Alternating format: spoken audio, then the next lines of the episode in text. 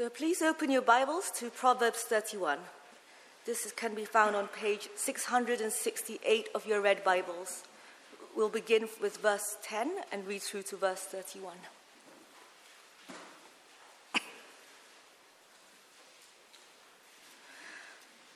A wife of noble character, who can find? She is worth far more than rubies. Her husband has full confidence in her and lacks nothing of value. She brings him good, not, not harm, all the days of her life. She selects wool and flax and works with eager hands. She is like the merchant ships, bringing her food from afar. She gets up while it is still night. She provides food for her family and portions for her female servants.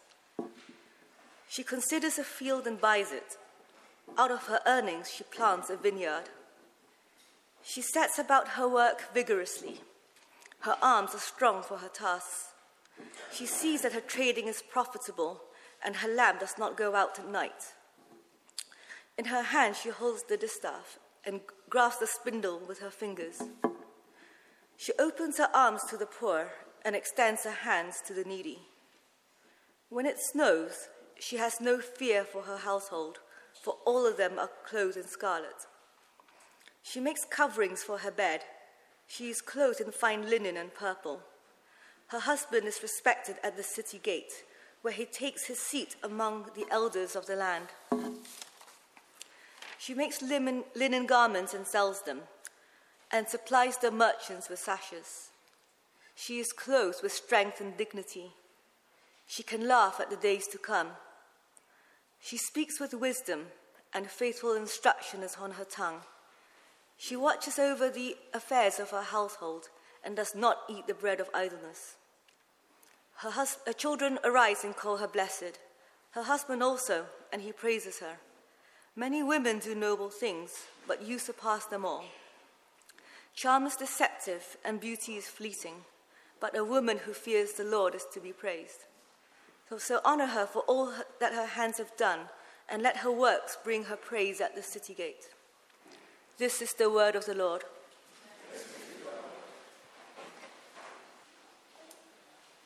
Our New Testament lesson comes from the letter of James, first from chapter 1, verses 5 through 8, and then probably just on the next page in your red Bibles uh, from chapter 3, verses 13 to 18. And we'll be going back and forth between those two passages. In fact, uh, throughout this eight week series, which Sam started last week, each week we will have a few verses from chapter 1 and then verses from later in the book of James that kind of go with it. So let's hear God's word from James chapter 1. We'll begin uh, this morning in verse 5. Remember that Sam preached on the trials that will face us, that they're good, and that at the end of this there is a trophy waiting for those who love the Lord. Verse 5. In view of all these trials, James writes If any of you lacks wisdom, you should ask God, who gives generously to all without finding fault, and it will be given to you. But when you ask, you must believe and not doubt, because the one who doubts is like the wave of the sea, blown and tossed by the wind. That person should not expect to receive anything from the Lord. Such a person is double minded and unstable in all they do. And then turn over to chapter 3, verse 13. Who is wise and understanding among you? Let them show it by their good life, by deeds done in the humility that comes from wisdom. But if you harbor bitter envy and selfish ambition in your hearts, do not boast about it or deny the truth. Such wisdom does not come down from heaven, but is earthly, unspiritual, demonic. For where you have envy and selfish ambition, There you will find disorder and every evil practice. Verse 17. But the wisdom that comes from heaven is first of all pure, then peace loving, considerate, submissive, full of mercy and good fruit, impartial and sincere. Peacemakers who sow in peace reap a harvest of righteousness. This is the word of the Lord. Let me encourage you to keep this on your lap or somewhere nearby so that we can refer to it throughout our meditation this morning. I've been here now at IPC for about uh, 17 months, almost a year and a half. And I was thinking, you probably think you've figured me out by now, right? 17 months is enough time to figure someone out. I've preached about 60 sermons now here. And maybe you're thinking, yeah, we get preacher Andy. Uh, he's got three points every week, and those three points all start with the same letter, right? Jein. Uh, today, for example, yeah, we have three points as usual, but under each point are actually three subpoints. So nine, nine points. And actually, one of those subpoints starts with the wrong letter. What else? What else have you figured out about me? Uh, maybe you've come by the office and on my study you've seen the little sign on the, on the door handle and it says, Quiet, please. It's really just a souvenir from the Bodleian Library in Oxford where they have those signs studying. I thought it was cool. But I also realized that sometimes I do need to shut the door, so it works, right?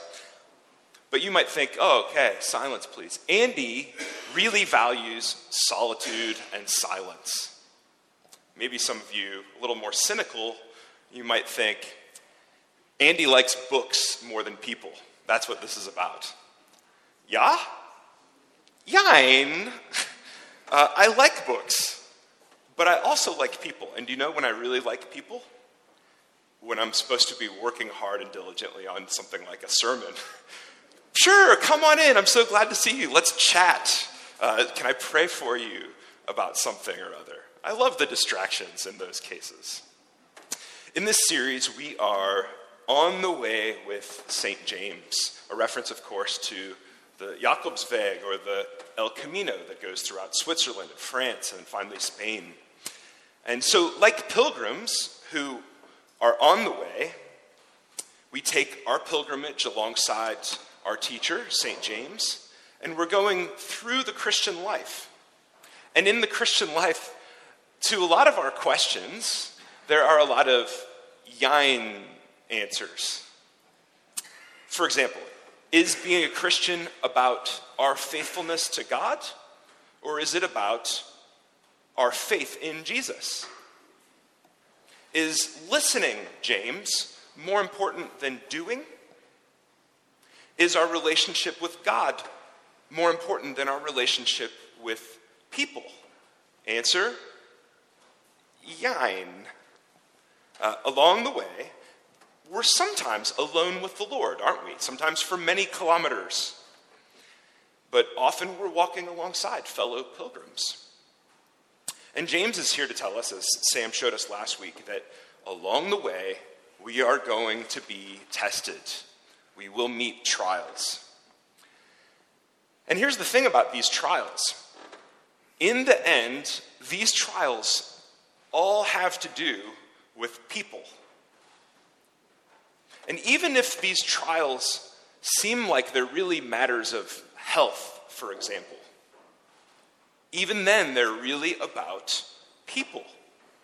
So that the question then becomes for us as Christian believers on the way with my insomnia, with my chronic pain, with the side effects from my chemotherapy, with my depression and anxiety? How am I going to, nevertheless, love people along the way? Or maybe it seems like your trial is really about joblessness or overwork. Too few people in your life, loneliness, or too many people overwhelming you. Childlessness or parenting. Your difficult singleness or your tough marriage. It is about these things. But the real test is, James is here to tell us, can you, can I, despite these things, still love and serve the people around me? And so for today, trials reveal what we're like. And James shows us three ways that we are, three things that we're like apart from God's grace. But then James thinks that these trials are good for us. And so there's three gifts that God gives within those trials. And then lastly, when we get these good gifts from God, they'll change us. And James shows us three things that we'll become by grace. So, what we're like, what God gives, and what we become. So, first of all, what we're like, what we're like apart from God's grace when we face trials.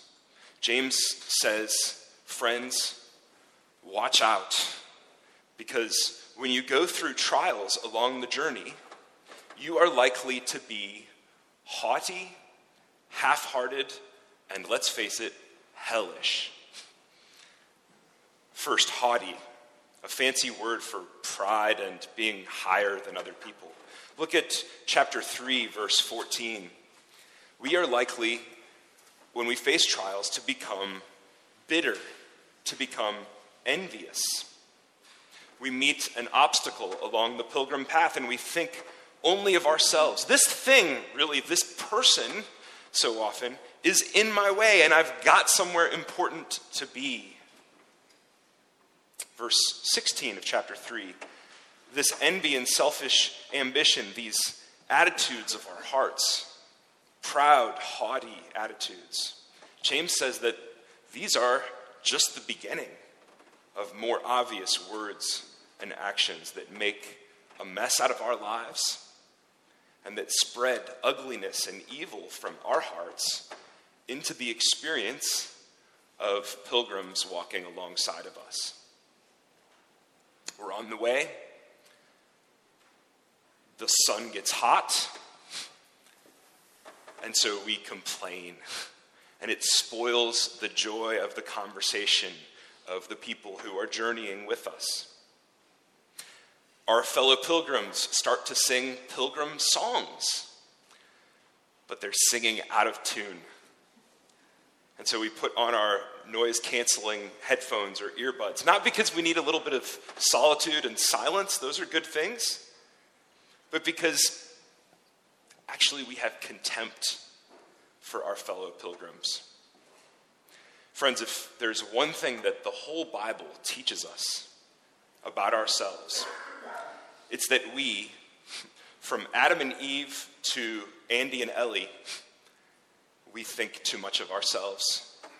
and we think of ourselves too much.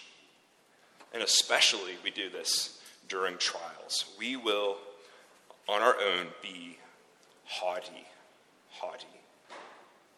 And the second thing, when things get tough on the pilgrim trail, we get half hearted. Half hearted. Look at chapter 1, verse 5.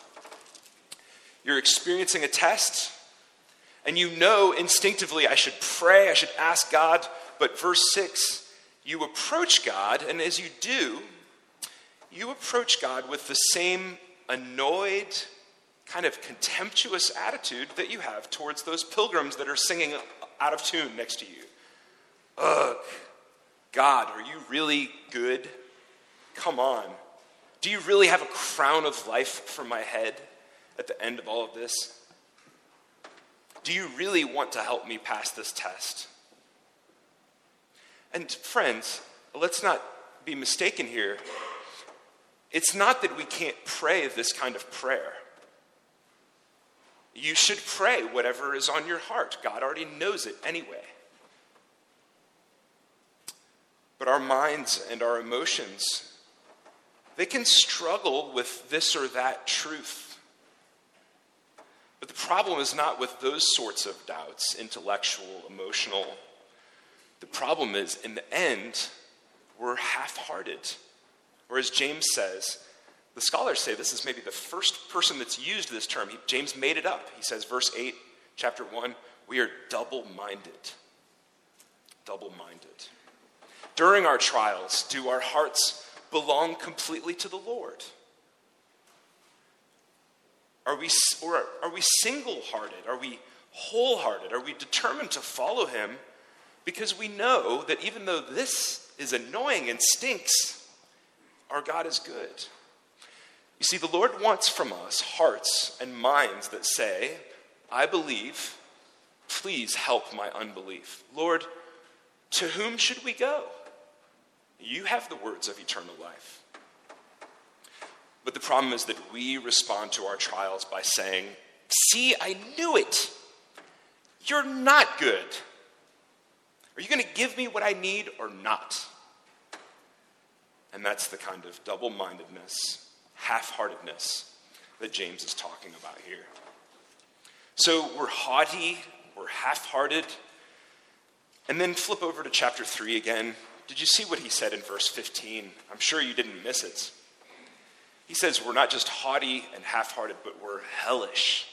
He says we're earthly, unspiritual, demonic. When trials come, we use strategies that focus on I, me, my, mine. And in this way, James says we're becoming like animals, not humans. We're not walking in the Spirit, and so we're unspiritual. And James says that yes, this is demonic, strange and, and hard words, of course, but the point is that the spirits who are in open rebellion against God's Spirit, what do they want? They want for us to be unspiritual so that we will not bear in season the fruit of the Spirit. And friends, this is what we're like because this is who we are when trials come. This is exactly how we'll act haughty and half hearted and hellish if if God doesn't help us, if He doesn't give us a whole lot of help. But the good news is that James is convinced that God helps, isn't he? So, what does God give?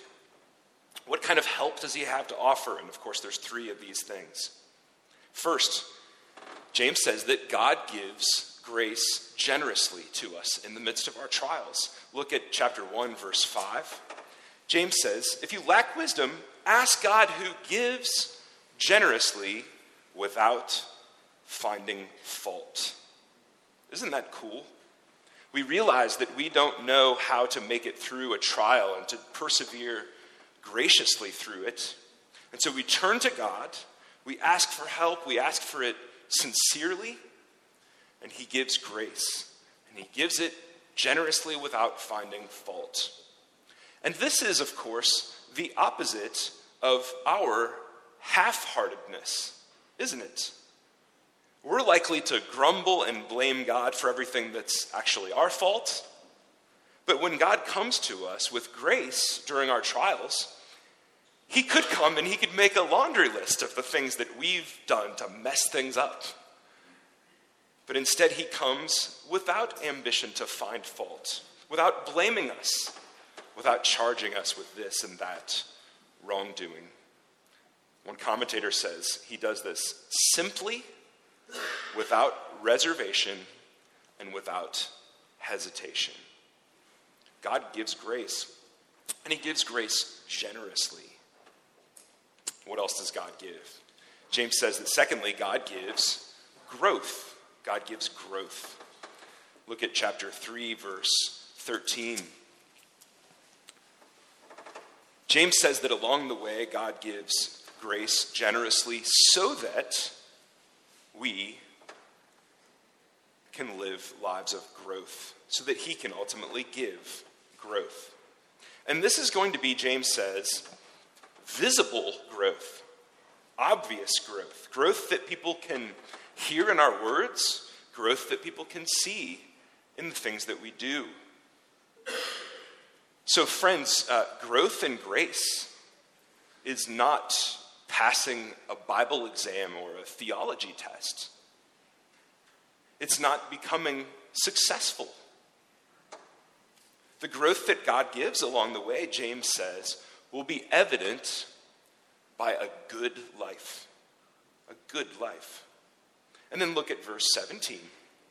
When God gives grace for our growth, our lives will be, he says, full of fruit. We'll be people who finally, verse 18, have a harvest of fruit to show for ourselves.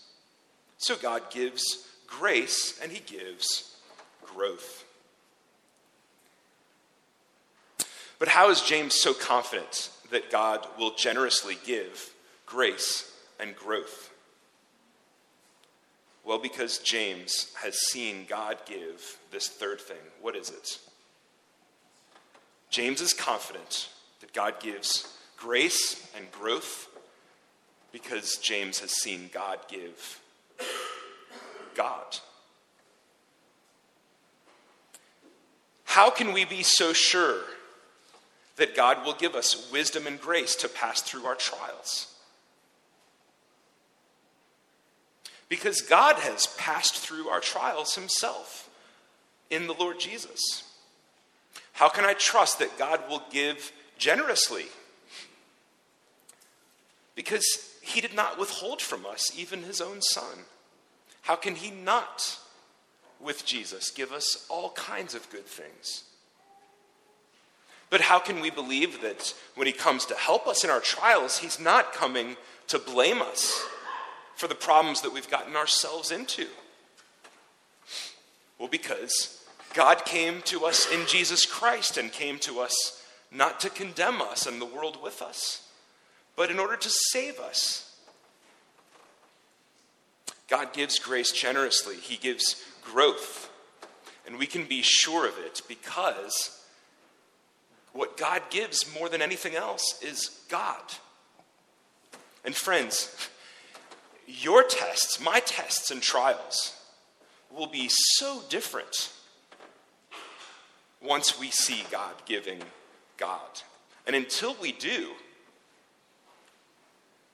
then we will be blown and tossed by the wind. We'll be double minded. We'll be half hearted.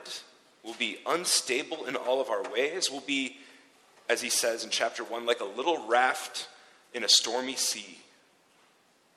But when, friends, we see God giving God in Jesus Christ, then we know that God is for us and not against us. And that enables us to move through our trials with a confidence that we would have never had otherwise. So, in the midst of tests along the way, St. James has shown us what we'll be like on our own he shows us what God gives so that we won't be like that. And then finally, and just briefly, he shows us what then, by God's grace, we will become. What will we become in the midst of these trials? First of all, we'll become wholehearted, not H O L E, there's a spot missing in my heart, but W H O L E, wholehearted. Instead of being half hearted and double minded, we'll be wholehearted. We learn to ask for help in every trial because we become more and more familiar with the generous heart of God. And so that makes us then to move along the pilgrim trail, whether we've got the hot sun blazing on us whether there's an icy winter blast, whether there's mud and rain, or whether it's a gentle breeze, sunshiny kind of day. It enables us to move along the path, no longer hiding half of our hearts from God and from the people around us. And this makes us, secondly, it makes us humble. Instead of being haughty, we, James says, we cultivate the habit of humility by God's grace. And what this means is that along the way, people are going to want to walk alongside of us. Not because we're cool or successful or good looking, but because we've learned, uh, chapter 3, verse 13, we've learned the wisdom of humility. And that's attractive. Instead of the disorder, James says, that comes from all of that selfishness and pride, we instead become simple women and men whose lives are ordered by the pure and peaceable love of God and of other people. And then finally, as wholehearted and humble people, we'll be attractive pilgrim partners. Maybe even people will ask us to be guides along the pilgrim way. Because above all, James shows us, we will be hopeful. Because we know by God's grace that we're not at our destination, we're along the way. But we are confident that we will get there by grace. And we know, and every step along the way, and every word and action and attitude along the way will show that we know that when we're there, we will finally be the people that we were made by grace to be. That's why people go on pilgrimage. They want to become the true selves, the people they were meant to be. And by God's grace, we know that that's what we are, and that's what we're becoming in Christ. Friends, a couple more questions at the end here. Does God love you because Jesus gave his life for you? Or did Jesus give his life for you uh, because God loves you? Does God care about your growth and your fruit, or does he care about you? Are our trials good or bad? Jein? But here's one more question completely unambiguous answer. Is God so committed to you in Christ that through all of your trials, he will keep giving himself to you so that you will become a person who completely gives yourself back to the Lord Jesus and who wholeheartedly gives yourself to the people in your life? James's answer is Yah. Because James has been down this pilgrim path. And so his answer is yes. In Jesus Christ, yes. Like all of God's other promises. Amen. Father, we submit ourselves to you afresh and we ask that you would make us peaceable people, even as we encounter these trials along the pilgrim way. Give us the wisdom that we don't have, the grace that we need, and above all of this, and in and through all of this that we ask for, please don't fail to give us yourself. You've given us yourself in Jesus, so we trust you to continue to give yourself to us in Him and by your Holy Spirit. And we make our prayer in Jesus' name. Amen.